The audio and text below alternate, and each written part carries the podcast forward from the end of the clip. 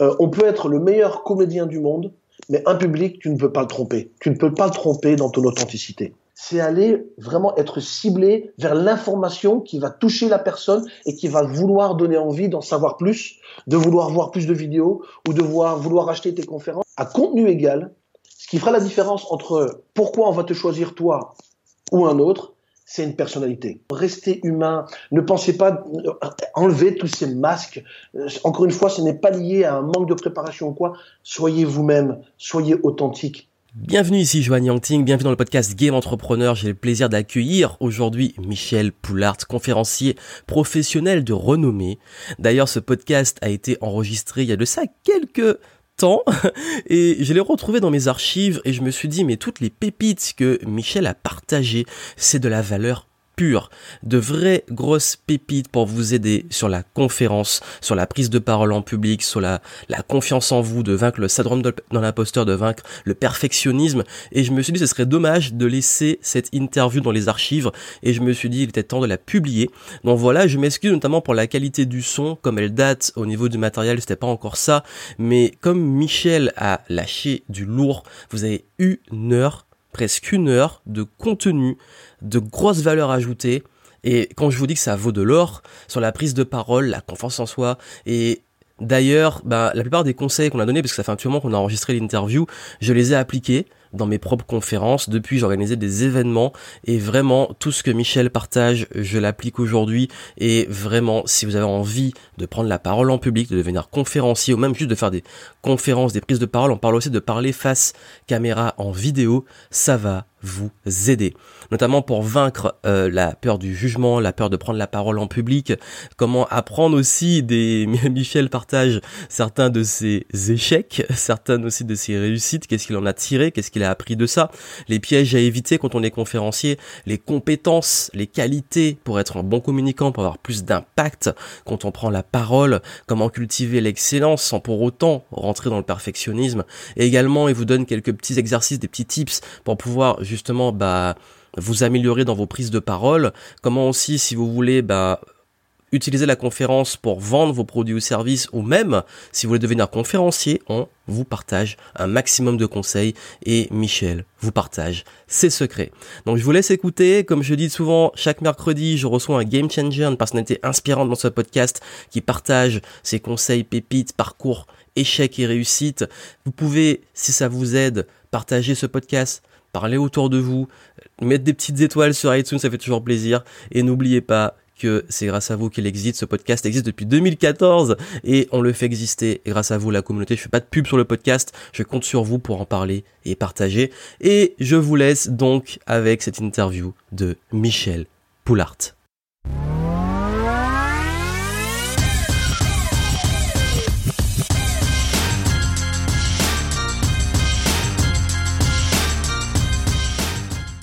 Alors bonjour à tous, aujourd'hui je suis avec un invité de marque. Euh, bonjour Michel. Bonjour Johan, comment vas-tu? Ça va super et toi? Bah écoute, euh, génial, moi très heureux de te voir, de te revoir. Et puis euh, pour cet entretien que, que tu m'as suggéré, je suis particulièrement honoré. Merci.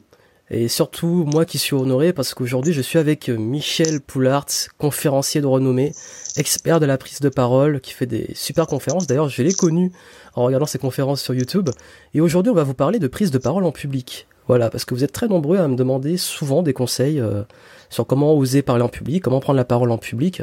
Et je me suis dit, vu que je, que je connais un expert, une pointure sur le domaine, que ça serait intéressant de l'inviter pour vous bah, donner des conseils. Donc avant juste de commencer, pour ceux qui ne te connaissent pas, est-ce que tu peux rapidement te, te présenter? Écoute, tu, tu, as déjà dit l'essentiel. Je suis conférencier professionnel euh, international. Je parle moi-même plusieurs langues, donc ce qui me permet également d'intervenir euh, en anglais et même en néerlandais. Oui, ça peut paraître étrange, mais bon, voilà, je parle le néerlandais parce que j'ai habité aux Pays-Bas pendant 12 ans. Euh, avant cette carrière de conférencier, j'ai été moi-même commercial, cadre commercial. Aujourd'hui, euh, mes affaires sont principalement concentrées sur euh, donner des conférences en entreprise, qui sont principalement basées sur mes thèmes de prédilection, c'est l'optimisme, l'audace, la chance Et donc, dans mes conférences, j'encourage et j'explique aux entrepreneurs comment l'optimisme que l'on peut acquérir, que l'on peut développer, peut nous rendre plus heureux, plus performants, peut nous aider à avoir une vision plus positive de la vie, plus constructive, donc pour avoir un, meilleur, un meilleur mieux-être. Euh, et puis comment développer plus de chances dans sa vie, parce que si des gens ont plus de chances que d'autres, c'est pas qu'une question de hasard, c'est aussi une question de mise en place de certaines stratégies d'action de pensée euh, et d'état d'esprit également. Donc mon métier, c'est donner des conférences et à côté de ça, en marge de cela, je donne également des formations, des coachings en prise de parole en public et je forme d'autres personnes au métier de la conférence. Super. Et puisque tu as abordé le super thème de la chance, euh, la plupart de ceux qui veulent prendre la parole, que ce soit face caméra ou face au public, créer du contenu, parce qu'on sait qu'aujourd'hui, euh, n'importe quel entrepreneur, ou même euh, quand on est, euh, même quand on cherche un emploi, quand on est salarié, on doit prendre la parole en public, devant un petit groupe de personnes, devant une caméra, ou devant beaucoup de personnes. Comment justement créer sa chance dans le sens comment oser vaincre la peur de parler en public? C'est le gros blocage. la première étape, je dois prendre la parole. C'est quoi le déclic? C'est comment oser? Euh, le, premier déclic, c'est déjà un travail que l'on doit faire sur soi. C'est déjà l'image que nous nous faisons de nous-mêmes. C'est aussi l'image que nous avons de notre propre expertise, parce que quand on parle de quelque chose, euh, la première euh, condition sine qua non pour réussir à en parler, c'est de maîtriser son sujet. Je rencontre beaucoup de gens qui, ont très peu confiance en eux, déjà pour des raisons très simples, c'est qu'ils ne sont déjà pas très sûrs de leurs compétences, de leur légitimité. Et quand j'ai des gens en coaching ou en formation, je travaille en tout premier sur sur soi, sur es-tu légitime pour faire et pour parler de ce dont tu vas parler? Euh, ça aide à avoir plus confiance en soi, plus confiance en ses compétences. Ensuite, il y a bien entendu ben, le, regard qu'on peut avoir euh, sur d'autres, et j'ai quelques petits principes assez simples à partager avec toi et avec ceux qui nous regardent. C'est le premier principe, c'est un principe de préparation.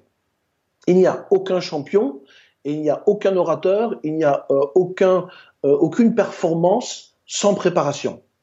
je ne connais personne qui a atteint un niveau d'excellence en communication euh, que ce soit face à un vrai public ou en vidéo, sans se préparer au préalable.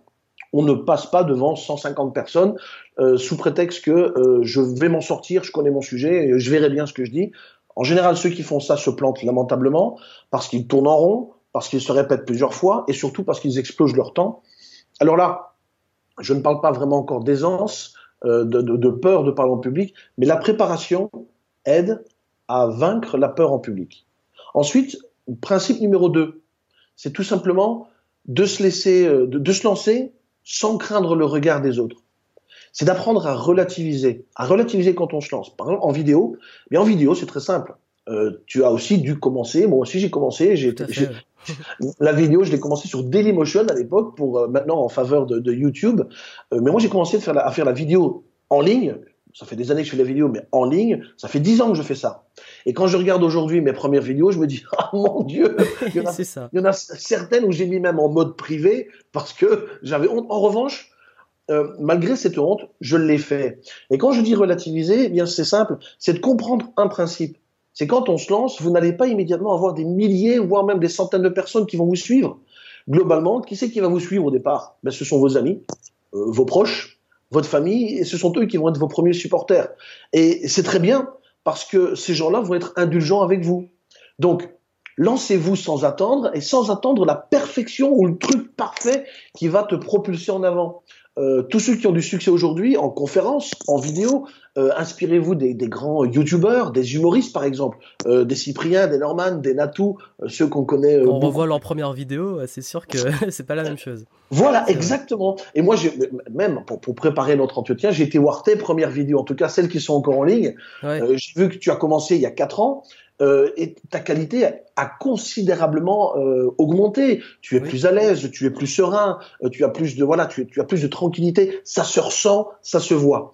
Mais voilà, lancez-vous et ce temps de d'inertie qui vous demande de, de, de justement d'être connu ou pour avant d'être connu, eh bien ça vous permet de prendre le temps pour se former, pour s'auto-former, un apprentissage, apprendre ses erreurs et c'est aussi faire preuve d'autocritique suis convaincu que vidéos, tu te regardais pas en disant oh punaise, regardez-moi comme je suis bon, regarde, je suis trop beau, je suis trop fort. Je suis sûr que tes premières vidéos, tu avais des doutes toi aussi. Et ces doutes quelque part, ce sont aussi des forces qui nous permettent de nous remettre en question. Donc, il n'est pas euh, avoir confiance en soi, ce n'est pas avoir, ce n'est pas être exempt de doutes, c'est utiliser ces doutes pour être chaque jour meilleur. C'est savoir se remettre en question. Tout à fait. C'est pas un blocage en fait. Ensuite, euh, deuxième principe, c'est euh, troisième principe. Je dans les données. Le troisième principe, c'est oser se féliciter de, de tout petit succès que tu puisses avoir. Je te donne un exemple. Moi, je me souviens la première fois, la première fois que j'ai fait 57 vues. 57 vues, mais c'était mon record. Tu sais, euh, j'avais des vidéos qui faisaient 10, 15, 12 vues, euh, des moments où tu te dis mais pourquoi je fais ça en fait? Et puis un jour, j'en ai eu 57. Eh bien, c'était pour moi un moment de célébrer. puis là, j'avais quintuplé mon record.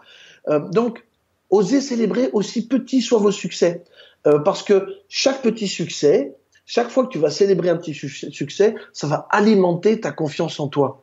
C'est le succès qui tord le cou aux idées reçues que nous avons de notre propre nullité. Parce que c'est souvent nous-mêmes qui nous jugeons bien plus que les autres. On est souvent un très bon avocat pour les autres, mais un très mauvais juge pour nous-mêmes. Donc, plus on réussit, plus on se dit qu'on peut, même si les petites réussites euh, sont, euh, vous semblent minuscules. C'est des petits pas, quoi. C'est des petits pas. Des petits pas. Un exemple tout simple, Johan, c'est euh, est-ce que tu te souviens, de ou en tout cas ceux qui nous regardent, souvenez-vous un petit peu des, premières leçons de conduite? Alors je sais pas si tu as ton permis, je pense que si tu as ton permis, oui, mon permis voilà, puisque tu conduis. Je me souviens des vidéos où tu conduis forcément.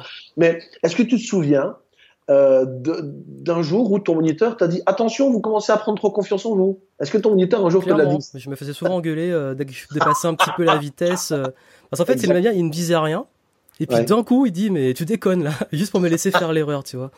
Et, tous les moniteurs passent par cette phase, et nous passons tous en tant qu'apprentis conducteurs par cette phase où le moniteur nous, nous, nous avertit attention. Mais avant d'arriver à cet avertissement, souviens-tu, est-ce que tu te souviens de ta première leçon de conduite, ou en tout cas la première fois où tu as dû lâcher l'embrayage et tu as probablement calé. Ça m'étonnerait que tu aies réussi du premier coup.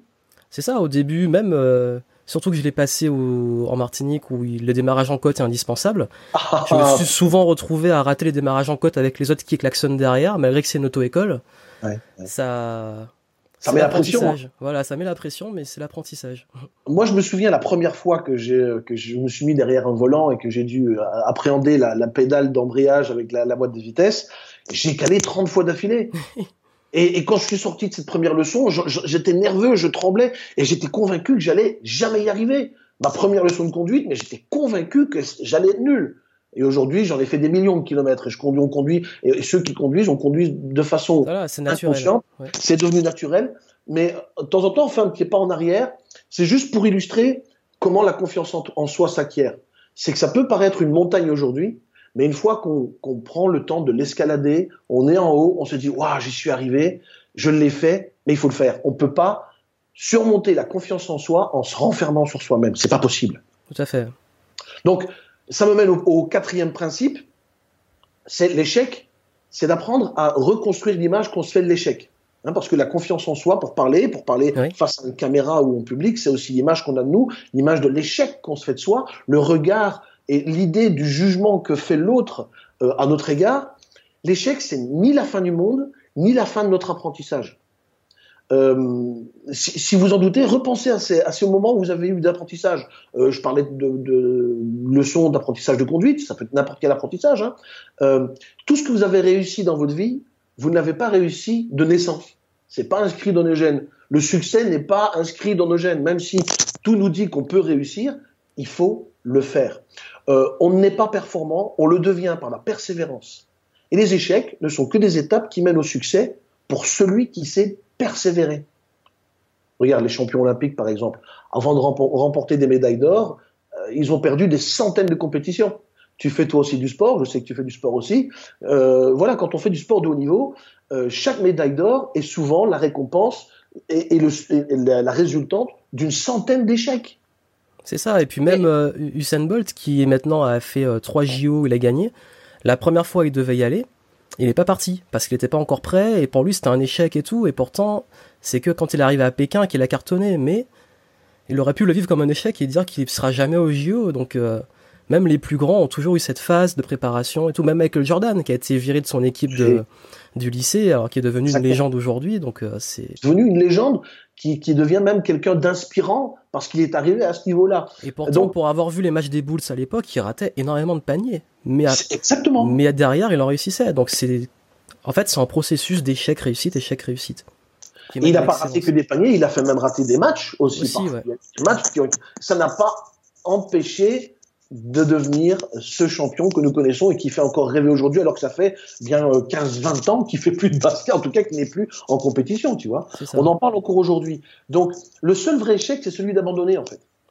Là, tu étais présent lors d'une de mes conférences à l'âge de l'audace où j'avais conclu ma conférence en disant qu'au fond, le seul vrai échec, c'est celui d'abandonner.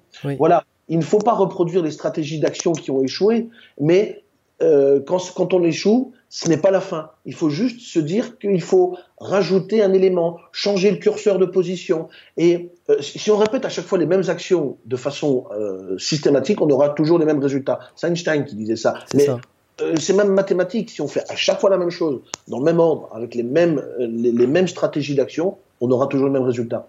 Mais si vous changez à chaque fois un petit paramètre, eh bien le résultat changera toujours à chaque fois.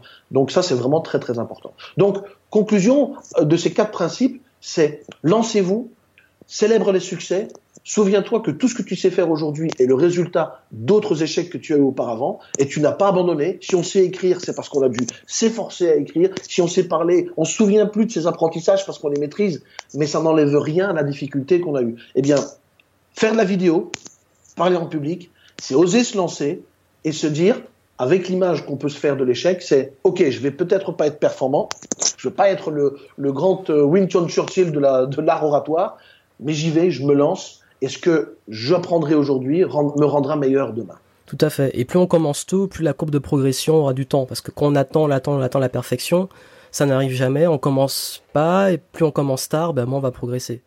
De toute façon, la perfection, la perfection ne se trouve pas dans l'attente. C'est ça.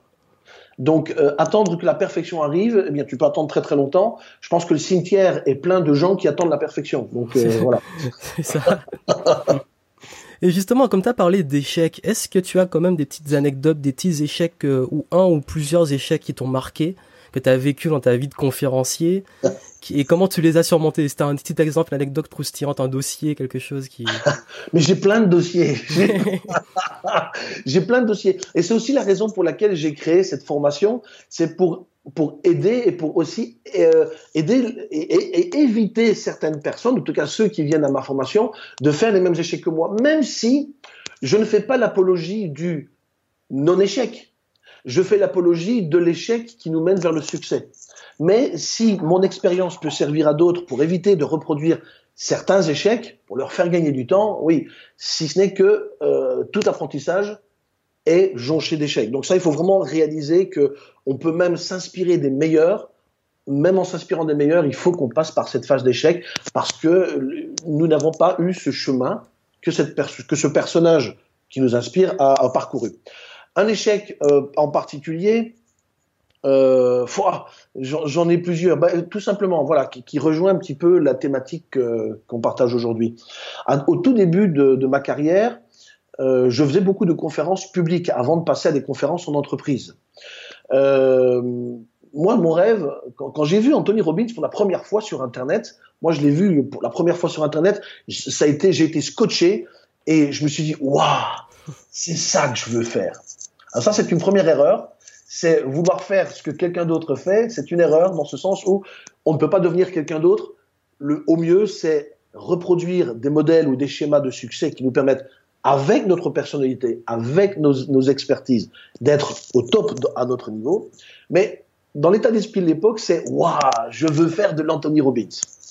Donc mes premières conférences que j'organisais, eh bien j'étais autodidacte parce que euh, ben, moi j'étais dans le monde du commerce, donc j'étais commercial. Euh, et moi tout ce que j'ai fait, c'est avec mes petits bras, avec mon courage et avec mon audace, c'est prendre le téléphone, c'est appeler des salles, c'est euh, communiquer. Comme j'étais assez familier avec le marketing, le marketing, ça, il n'y a pas de souci, je pouvais en parler, mais il fallait remplir des salles. Donc, ma première conférence que j'ai faite, je l'ai faite à côté de chez moi, je l'ai faite à Biarritz, j'habite sur la côte basque, et euh, waouh, un truc inespéré. j'ai réussi à remplir la salle 80 personnes pour une toute première conférence. Bouquet, euh, euh, bouquet final et cerise sur le gâteau, en plus des éloges, une standing ovation pour une première conférence. Waouh, c'est exceptionnel. Et donc, ça m'a donné super confiance en moi. Et là, je reviens à la leçon du, du moniteur d'automobile. Sauf que je me suis un petit peu emporté. Ça m'a donné trop confiance en moi. Et la vie te rappelle très très vite. Donc, pour te raconter un échec, je te parle d'abord d'un premier succès. Hum, ce qu'il ne faut pas oublier, c'est aussi ce qui m'a moi permis d'avoir beaucoup d'aisance à parler en public, déjà même à l'époque, dès ma première conférence, c'est que j'ai fait du théâtre, c'est que j'avais déjà parlé en public. Donc parler en public était pour moi déjà quelque chose de très familier. Donc euh, ça, voilà, pour pas qu'on pense que je suis arrivé la première fois euh, avec euh, l'aisance de parler en public. J'ai fait du théâtre depuis mes 12 ans et j'ai déjà parlé, j'ai fait même des discours en public devant 300 personnes, j'avais 12-13 ans, donc j'avais déjà cette aisance-là. Mais là où j'en viens avec mon échec, c'est que fort de cette expérience, j'étais sûr que j'allais dorénavant remplir des salles. Il n'y a pas de raison que je ne remplisse plus. Et donc j'avais organisé une conférence à Paris et j'avais vu en grand, je m'étais loué une salle de théâtre, carrément, hein, voilà, directement. J'avais fait un, un, événement, j'avais mis, euh, j'avais fait de la pub de partout, des gens m'avaient promis de venir, et j'arrive convaincu de remplir une salle de 150 personnes. J'arrive là, j'installe mon matériel, euh, mon projecteur, mon micro, etc. Et à 10 minutes de, du début de ma conférence, je ne vois qu'une seule personne. hein? Ah, et là, tu te dis, bon, c'est pas grave, hein, on se trouve, tu, tu, connais ces, moments où tu te trouves d'excuses pour te, pour te rassurer, tu vois. Je ça m'est arrivé, ça. c'est pas grave, t'es à Paris, les gens vont arriver en retard, ils sont peut-être coincés dans les bouchons. Euh, sauf que à, à l'heure venue, il y avait plus que, enfin, il y avait deux personnes dans la salle. Et euh, donc à un moment donné, j'attends, je suis dans les coulisses, derrière le rideau, je regarde, je suis tout déconfit, à deux doigts de, à deux doigts de pleurer, à deux doigts de dire mince, mince, c'est pas possible. Et surtout, en plus, penser au prix de la salle. C'était une salle, j'avais investi dans la salle, convaincu que j'allais la remplir. J'avais pris le risque de ne pas, de pas prendre de paiement au préalable, enfin plein de petites erreurs de débutant. Et à un moment donné, j'arrive dans la salle et je vois trois Pékins dans la salle. Alors imagine-toi une salle qui peut en contenir 150, t'as trois Pékins dans la salle. et là, tu te dis, euh, je suis qu'une merde. et là, la douche, elle est froide. Euh, et, tu vas trouver ces trois personnes et tu leur dis, voilà, euh, il y a trois personnes. Et tu leur proposes de faire un choix. C'est, je vous rembourse ou je vous fais la conférence. Et sincèrement, j'aurais préféré qu'ils me demandent de rembourser à ce moment-là. À ce moment-là, j'aurais préféré qu'ils me demandent de rembourser, comme ça j'aurais pu rentrer dans ma voiture, j'aurais pu pleurer tout seul, j'aurais pu m'apitoyer sur moi-même, me victimiser comme j'aurais pu le faire, me flageller. Et chose inattendue, à ce moment-là, ces trois femmes, c'était trois femmes, elles se regardent, et puis elles me regardent avec un grand sourire et me disent, écoutez, on est là, faites-la nous, votre conférence. Ah, quand, tu, quand, tu, arrives et que tu es vraiment disposé à faire ça devant 150 personnes, euh, disposé à donner toute ton énergie pour, pour avoir 150 personnes, euh, énergie, dynamique, etc., tu te dis non, non, non, pas possible, me demandez pas ça. Et, euh, et je me suis dit que c'était une occasion que la vie me tendait, une mise à l'épreuve que la vie me, me suggérait, et que c'était à moi de la surmonter. Encore une fois, l'état d'esprit. Hein. Euh, et j'ai fait cette conférence. Et au début, les premières minutes étaient une vraie torture. C'était une vraie torture parce que euh, tu t'imagines, tu, tu, vois une salle vide, quoi. et t'es pas là juste pour faire une répétition. Tu es là devant trois personnes qui ont payé à l'époque 10 euros. Donc tu te dis, putain, j'ai 30 euros dans ma poche face à une salle qui m'en a coûté 1500. bah, tu, tu, paniques. Et, et c'est là où j'ai compris la force, la force du mental. C'est qu'à un moment donné, je me suis dit, écoute, par respect pour ces trois personnes qui se sont déplacées là, tu es là défonce-toi, donne-toi, fais comme si la salle était pleine et vas-y, vas-y, crois-y et, et vois ça comme étant un cadeau de la vie. Et d'un instant à l'autre, mon, ma physiologie, ma physionomie a même changé. Je me suis donné comme si j'avais 150 personnes dans la salle. Et j'ai donné cette conférence et au bout de l'heure que j'avais euh, que j'avais terminé, ces trois femmes s'étaient levées gentiment, elles m'ont fait leur mini standing ovation. Mais voilà, c'est un échec que j'ai dû surmonter. J'aurais pu. Euh, moi, j'ai connu des, conférenciers qui ont quitté la salle parce qu'il n'y avait pas assez de monde. Euh, non, non. moi, voilà, c'est comme je disais tout à l'heure, le, rapport que tu as face à l'échec, euh, te dire aussi que tu es un débutant, te dire aussi que la vie peut te donner des opportunités d'apprentissage. C'est comme ça que j'avais vu la chose. Et ça m'a permis de donner cette conférence devant trois personnes. Voilà, voilà une expérience, un dossier que je sors. Euh, j'en ai d'autres, hein, mais voilà, un dossier que je sors qui me semble approprié par rapport au sujet que nous partageons aujourd'hui. C'est oui, on peut faire face à des échecs, on peut faire face à, euh, une salle froide, à, une, audience plutôt froide ou très peu réceptive à ce qu'on dit. Euh, ne voyez pas ça comme étant un jugement par rapport à ce que vous êtes, mais voyez ça plutôt comme un retour, un feedback que la vie vous renvoie pour vous dire n'abandonne pas, continue. Ce que tu fais juste maintenant, c'est pas encore au point, mets ça au point. Réfléchis, mets ça à plat et fais autre chose. Voilà. Mais ce que tu dis, ça, ça me parle, surtout qu'il y a beaucoup de conférenciers qui, au début, ont dit qu'ils ont fait des conférences devant une, deux, trois personnes, et après, ça se remplit, et, et ça, ça me, fait, ça me fait rire parce que je l'ai vécu aussi, pas sur les mêmes échelles, mais j'avais fait, euh, mon tout premier séminaire sur une journée, j'avais eu à peu près une trentaine de personnes, ce qui était pas mal, enfin ce que j'avais prévu. J'avais pas prévu un gros truc. J'avais réussi à remplir la salle, même si c'était un gros stress, que je voulais être sûr que les gens viennent et tout.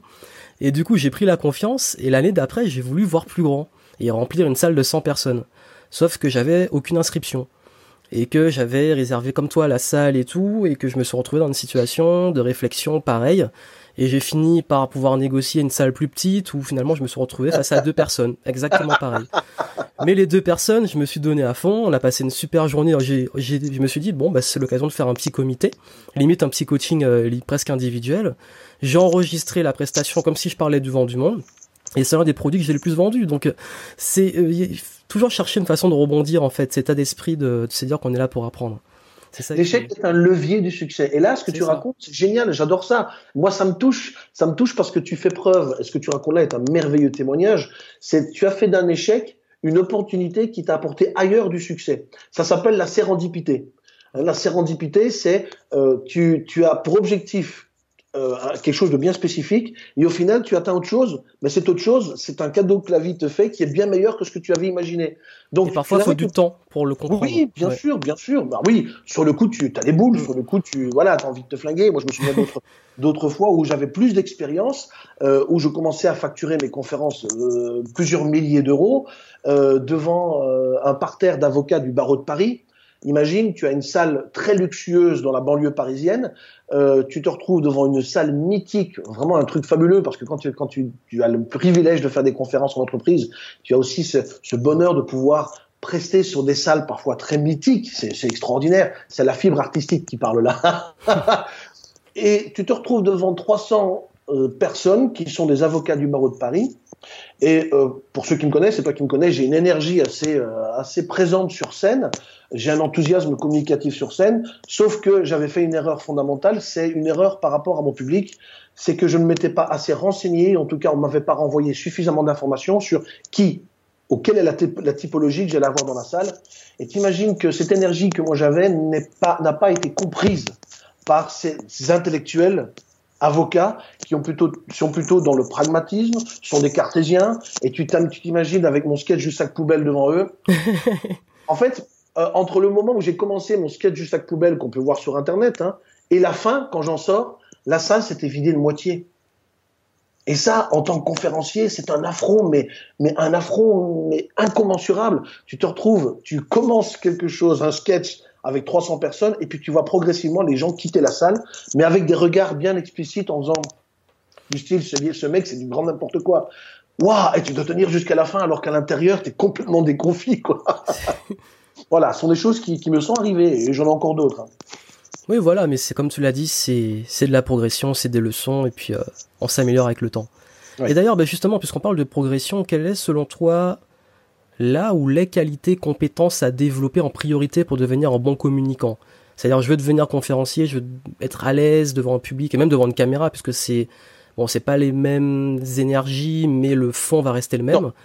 Mais non, euh, voilà, c'est pas le même exercice. Hein. C'est ça, face à face au public, il y a des gens qui sont très très à l'aise face aux caméras. Tout à fait, Moi, je connais des gens euh, de la télévision, je connais des présentateurs, des journalistes qui sont très très à l'aise face à la caméra, mais dès que vous les mettez sur une scène face à un public, euh, c'est plus du tout la même chose. C'est oui, parce que face à un public, c'est un échange. C'est plus directement. Alors que la caméra, c'est plus, euh, c'est une énergie bah, différente. C'est quelque chose de plus abstrait. Tu as juste un ou plusieurs objectifs devant toi, euh, quelque chose qui est familier. Tu, tu, sais que derrière la caméra, tu as peut-être des millions de personnes qui te regardent. En tout cas, dans, dans le cas de, de, de, de présentateurs télé. Mais quand tu es dans un public, tu vois les yeux. Tu es confronté à ces yeux qui te regardent. Y sur toi. Mais les qualités d'un communicant, comme tu, le, suggères, sont les mêmes pour la vidéo et pour euh, le discours en public, et je vais même dire, même au-delà, euh, vraiment dans le sens global du bon communicant, je vais t'offrir cinq caractéristiques du bon communicant. Première caractéristique, pour être un bon communicant, et ça va te paraître peut-être étrange, mais être un bon communicant, c'est quelqu'un qui est centré sur l'autre et non pas sur soi. Pour savoir bien communiquer, tu dois comprendre avant tout l'autre avant de euh, parler de toi en tant que communicant. On ne parle pas pour s'entendre parler. Moi, je connais des gens qui communiquent et qui font des conférences ou qui font des prestations, ou même je vois des vidéos. On voit que ces gens parlent pour parler, pour se faire plaisir à eux. Euh, on ne parle pas pour s'entendre parler. On parle pour offrir quelque chose à l'autre, pour offrir une information, pour offrir un enseignement, pour dispenser un conseil ou pour partager une idée. Apporter de la valeur, quoi. C'est toujours. Apporter de la valeur, mais pas pour toi. C'est pas pour te faire plaisir à toi, c'est pour faire plaisir à l'autre. Première caractéristique du communicant, c'est qu'il est centré sur l'autre et ce, qu'il a besoin d'entendre, pas sur soi. Deuxième caractéristique, euh, et ça rejoint la première, et ça rejoint cette première, mais qui va développer un sens pédagogique. Quand on veut communiquer, on est obligé de faire preuve de pédagogie. Alors, je suis, diplômé en pédagogie aussi, j'ai fait de la pédagogie, ça aide. Mais la pédagogie, c'est quoi? C'est simplifier un concept et le rendre accessible au plus grand nombre. Le danger que nous avons, c'est que nous sommes tellement familiers avec les sujets que nous, vivons, ou nos expertises, ou les ingénieurs. Moi, j'ai assisté à des, à des assemblées générales ou à des conventions où moi j'étais invité, mais où je ne comprenais rien de ce qu'ils se disaient entre eux, parce qu'ils parlaient en acronyme, parce qu'ils parlaient avec des termes, bon, qui leur sont propres, certes. Mais quand vous parlez en vidéo, vous ne savez pas qui va la regarder et vous êtes obligé de simplifier votre discours pour qu'il soit compréhensible au plus grand nombre. C'est quelque chose que, que, les gens apprécient et qui me renvoient en retour, c'est que, waouh, vous avez parlé d'un, de quelque chose de complexe.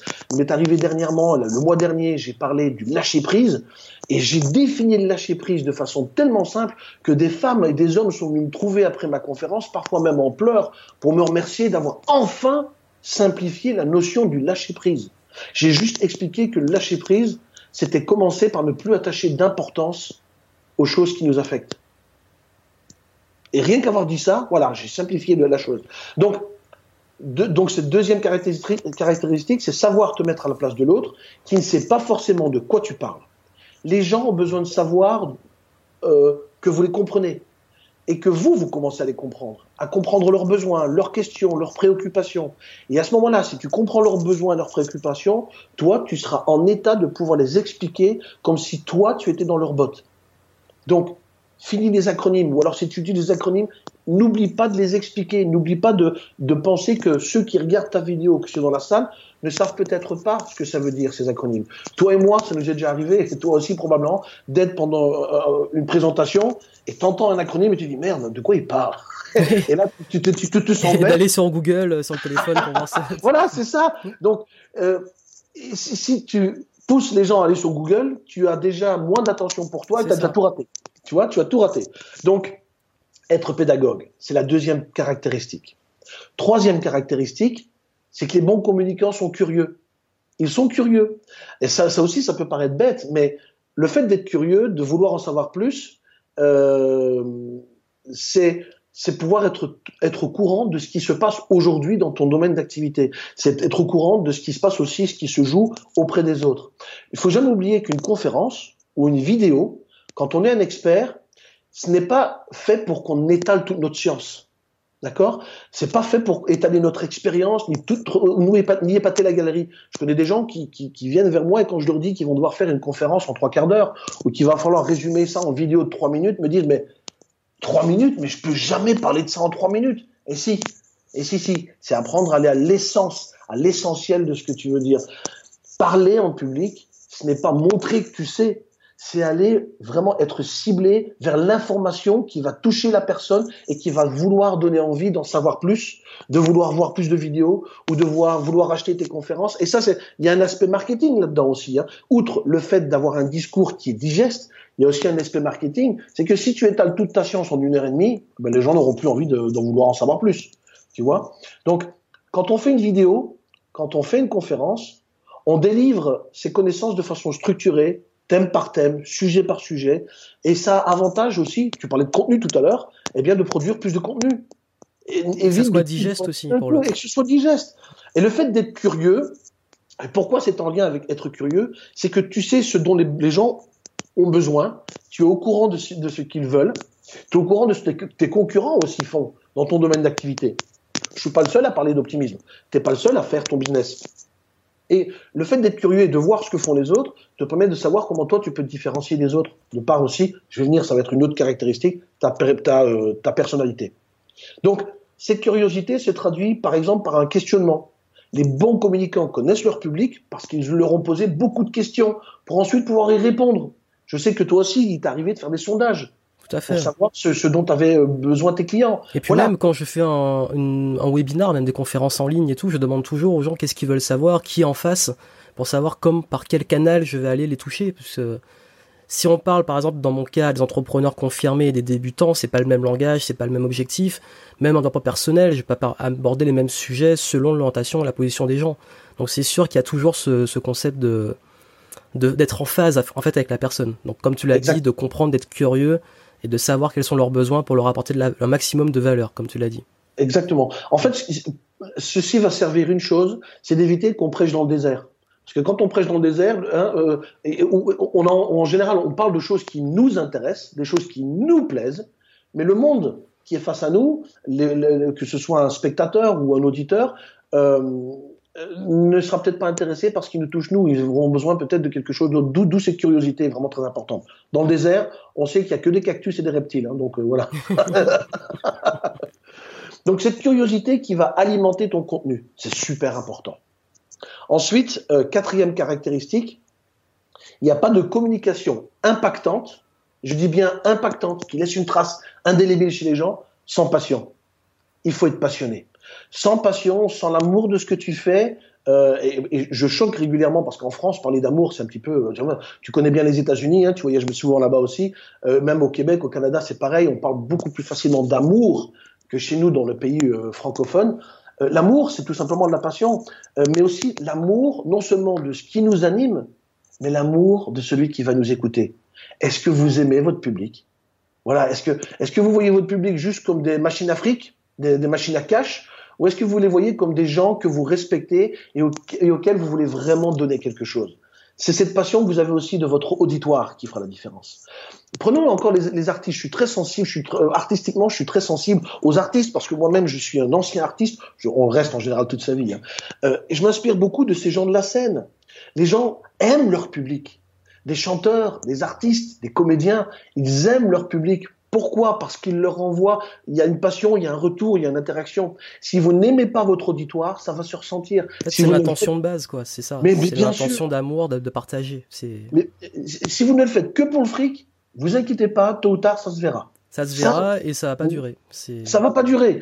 Euh, si, vous, vraiment, il y a un jour un professeur d'art dramatique qui m'avait dit, et ça, ça m'est gravé dans la tête, ça reste en moi, mais quasiment au quotidien. Euh, on peut être le meilleur comédien du monde, mais un public, tu ne peux pas le tromper. Tu ne peux pas le tromper dans ton authenticité. Donc, tu ne seras que très bon comédien. Je parle ici dans le métier de comédien. Hein, euh, que si tu es avec ton public, que si tu l'aimes, parce que tu ne peux pas tromper ça. L'amour, tu ne peux pas le jouer. Il y a une expression que j'aime bien. Bon, à chaque fois, je me foire quand je la donne. On peut tromper 1000 personnes une fois. On ne peut pas tromper une personne mille fois. Une fois, exactement. c'est ça. C'est ça. pas rater parce qu'à chaque fois je me rate. avec les chiffres, à chaque fois on se rate. le fail. Il faut savoir c'est qu'on ne partage pas que des informations, on ne partage pas que des infoproduits, on ne partage pas que des conseils ou des idées. Vous le faites, on le fait. On le fait aussi parce qu'on a quelque chose à offrir. On veut offrir quelque chose. Euh, donc c'est pas juste pour se faire plaisir, c'est aussi pour faire plaisir à l'autre. Et donc cinquième caractéristique des bons communicants, eh bien, ça rejoint ce que je viens de te dire, c'est qu'ils sont authentiques. Un bon communicant maîtrise tellement son sujet, et ça, ça, revient aussi à la préparation dont je parlais tout à l'heure, hein, euh, d'où l'intérêt d'être préparé. Le fait d'être préparé, tu n'as plus à réfléchir sur ce que tu vas dire.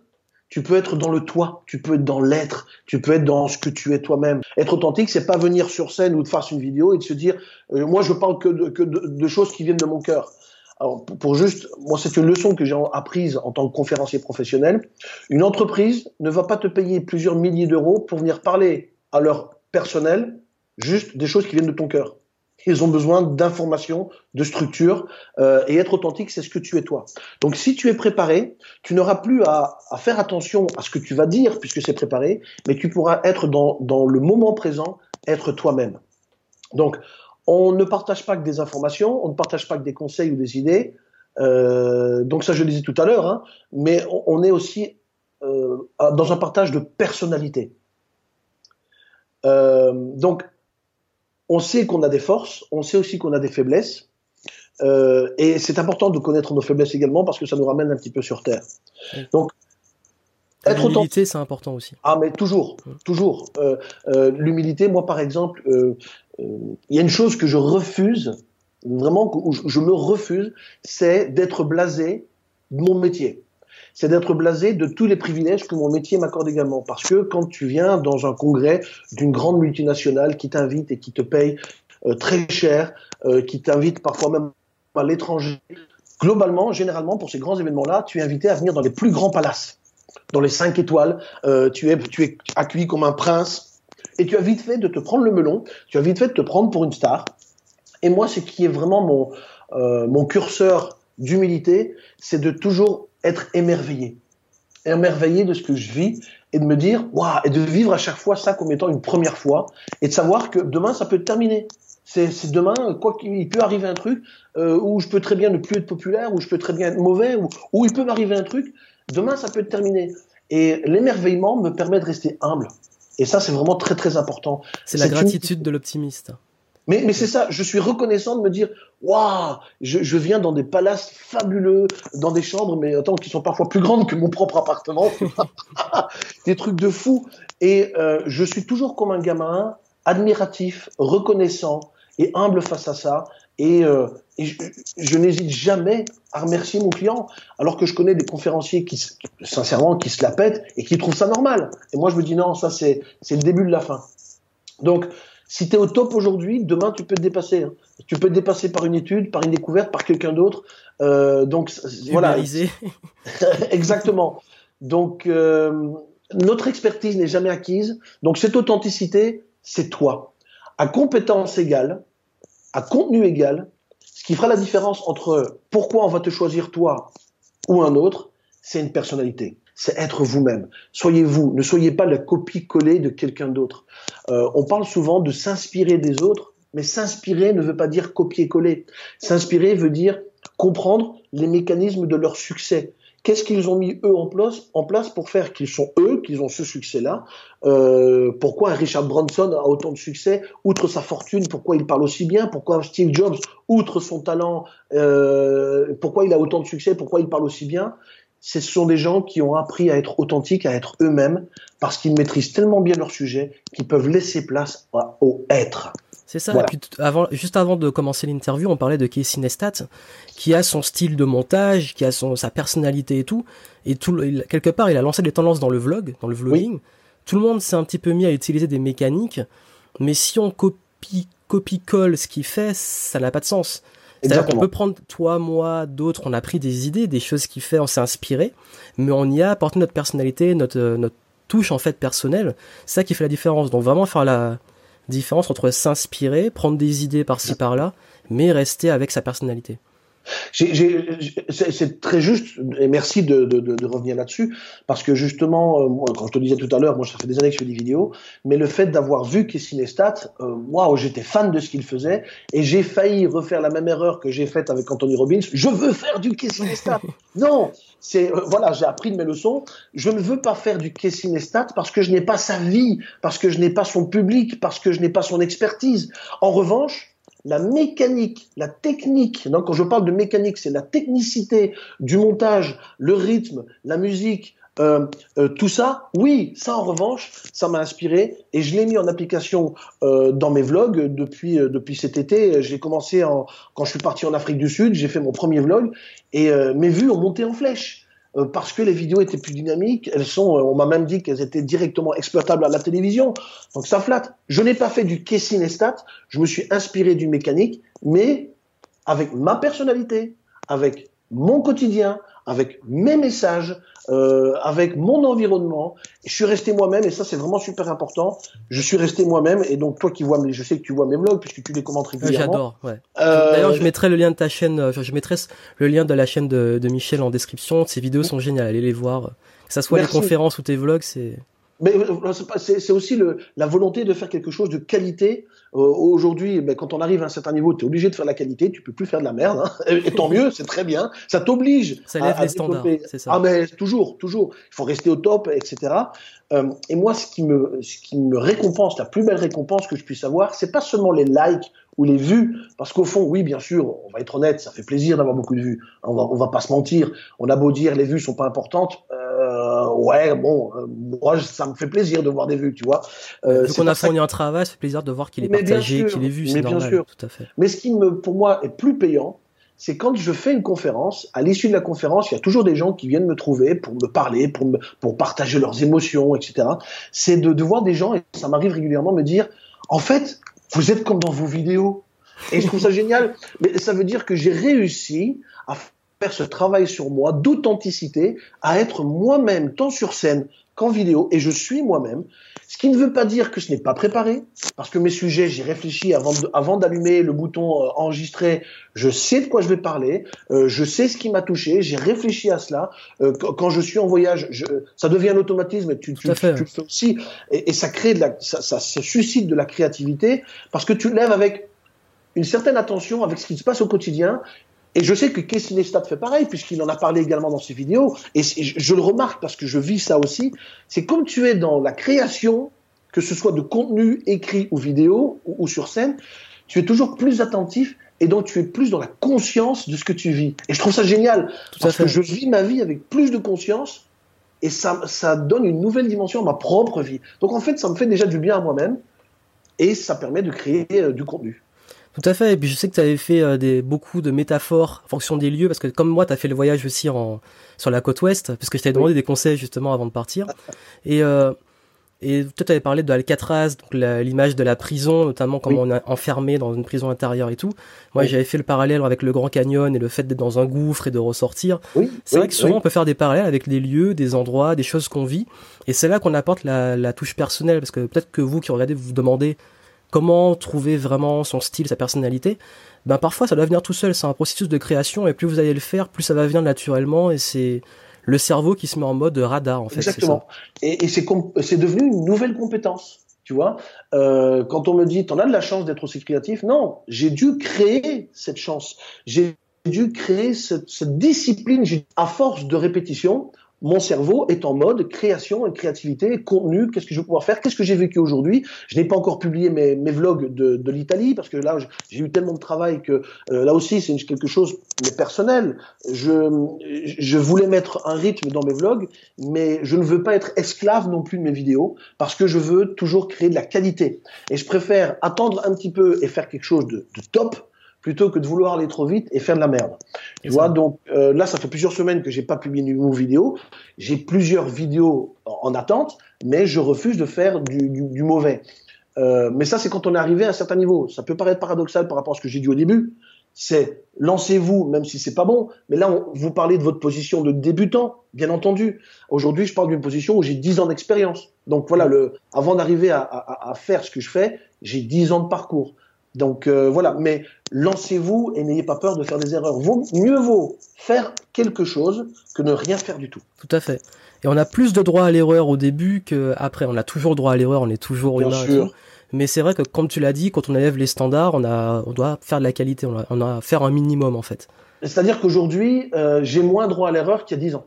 C'est sûr. Parce que j'ai une clientèle, parce que j'ai, outre la clientèle, j'ai une audience qui me suit de façon régulière, et par respect pour cette audience, par respect pour moi aussi, pour la qualité de ce que je fais, par respect du chemin que j'ai fait aussi, par respect à la vie qui m'a qui m'a permis de d'épanouir cette chose-là, je ne peux pas me permettre de faire un pas en arrière. Ce qui ne veut pas dire en effet que je fais pas d'erreur, que je ferai pas de la merde, peut-être que j'en ferai aussi, mais au moins je l'assumerai parce que je sais pourquoi je la fais. et tu as plus d'expérience pour pouvoir te remettre en question et, et corriger. Exactement. Exactement. Et du coup, pour finir, est-ce que tu auras un petit conseil là, un truc rapide, un exercice que certains pourraient faire pour se lancer? Tu veux prendre la parole, tu veux créer du contenu, ça peut être, il y en a qui veulent le faire devant une vidéo, il y en a qui veulent le faire devant un public. Est-ce que tu auras un conseil pour, pour débuter à son échelle? Si tu as bien écouté notre entretien, j'ai déjà répondu à toutes ces questions. non, je te taquine. Oui, on, en a déjà parlé. Euh, J'aime bien taquiner. C'est pour hein. rester, voilà, c'est pour rester sur la petite action de la fin, tu vois le. La petite action de la fin, c'est euh, déjà première chose, travailler sur vous et qui êtes-vous? Juste assumer déjà, pour commencer, la personne que vous êtes. Assumez aussi le message que vous voulez communiquer, quel qu'il soit, que ce soit une compétence, que ce soit une idée, que ce soit une science, peu importe. Assumez ce que vous êtes, assumez ce que vous avez à offrir. C'est super important. Si vous commencez à avoir des doutes de ce que vous êtes, de ce que vous faites, ça va se ressentir dans les vidéos, ok? Donc, premier travail, c'est sur soi en fait. C'est pas tellement sur le contenu, c'est sur vous. Si vous êtes à l'aise avec ce que vous êtes, si vous savez vous regarder vous-même dans un miroir et vous dire un minimum que vous appréciez la personne que vous êtes, ça demande la confiance en soi, mais c'est pour moi c'est une condition sine qua non. Faites-le. Si vous manquez de cette confiance en soi, j'ai envie de dire faites-le quand même, parce que parfois les timides, ça a aussi un certain charme, tu vois. C'est fais-le quand même mais même, dans son style, hein, tu sais, on croit qu'il pour faire de la vidéo ou pour faire des conférences, faut forcément être un gars super énergique qui fait le show et tout. Même le fait d'être posé, calme, d'avoir une énergie sereine, il y a des gens qui aiment. Hein. Je sais que moi, je suis plus ce profil-là, plus calme, euh, tout ça.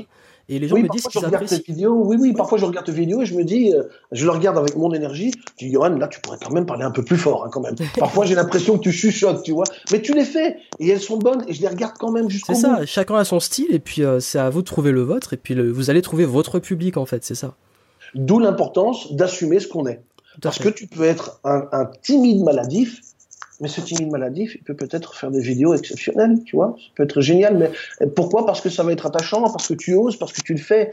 Donc, euh, assume ce que tu es et ce sera ton style. Et accepte ça comme étant ton style. Euh, n'essaie pas d'être quelqu'un d'autre. Lance-toi. Lance-toi tel que tu es.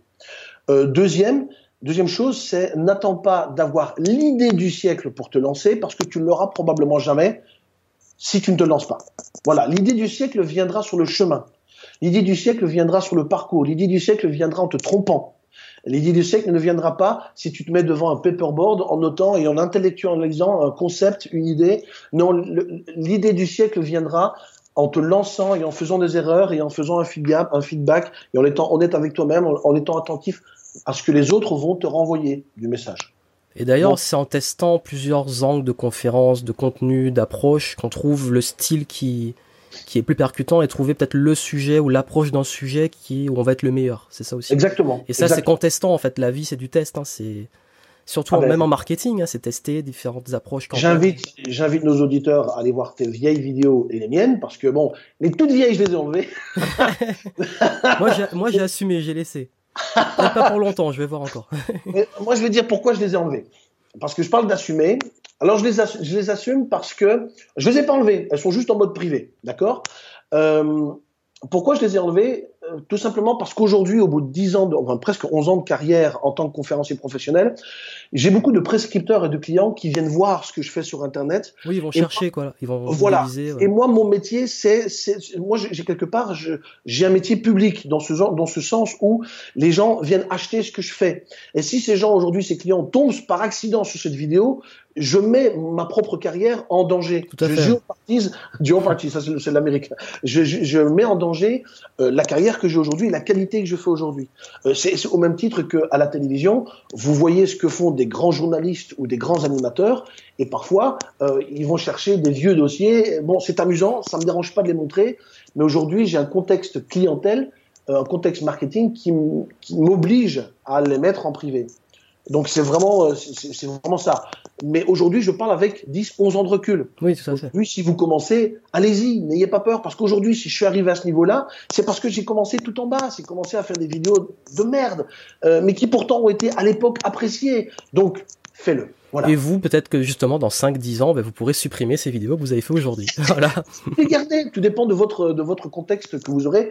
Dans et c'est fou, parfois on se dit, mais c'est vraiment de la merde, et on voit qu'il y a des gens qui aujourd'hui encore kiffent. J'ai des vidéos qui ont 4 ans que moi je supporte pas de voir et les gens j'ai des super retours encore. Comme quoi. Euh, comme quoi, voilà, voilà, comme quoi euh, l'excellence n'est pas non plus la, la, le critère de qualité. On peut faire des vidéos avec son iPhone, on peut faire des vidéos avec une mauvaise lumière, mais avoir quelque part derrière une superbe énergie, un bon message, et ça peut plaire. C'est l'intention en fait, c'est l'intention. Mais bien sûr, parfois je vois des vidéos qui font 200 000 vues, je me dis mais pourquoi? Voilà, c'est ça. J'ai vu une vidéo avec une casquette dans New York qui a fait euh, plus, plusieurs dizaines de milliers de vues, je sais pas pourquoi. Comme quoi. Euh, voilà, comme quoi. Donc, le travail, vas-y, lance-toi, travaille, travaille, produis, produis et produis encore. Remets-toi en question à chaque fois. Ne te remets pas en question pour que ça crée des blocages, mais remets-toi en question pour que chaque vidéo que tu vas créer ou chaque contenu que tu vas créer ensuite soit meilleur et inspire-toi de ceux que tu admires sans tomber dans le copier-coller. Je l'ai déjà dit, mais je le répète, c'est vraiment super important. Euh, euh, c'est vraiment la mécanique dans laquelle tu dois t'inspirer, comment ils, sont ils ont réussi à avoir un succès tout en restant toi-même. Les bases, quoi. Maîtriser les bases. Exactement. Et euh, pour ceux qui auraient peut-être des difficultés euh, avec un, une certaine forme d'autodidactisme, oui, ça se dit, l'autodidactisme, c'est être autodidacte. Il y a des gens qui ont, euh, qui ont des difficultés, que, qui viennent me trouver d'ailleurs, et, me, et ont, démontre clairement des problèmes avec ce qu'on appelle le syndrome de l'imposteur. Ça dont tu as parlé au début d'ailleurs, sans donner le nom. Voilà, il y a des gens qui ont l'impression qu'ils ne sont pas légitimes parce qu'on est dans un pays, en France en particulier, hein, je dis bien en particulier en France, ça allait beaucoup moins, quand on voyage on se rend compte que ça allait beaucoup moins dans d'autres pays, euh, au diplôme, au papier, euh, à l'institutionnel. Et parfois, on peut avoir appris des choses sans avoir eu de diplôme et qu'on peut partager.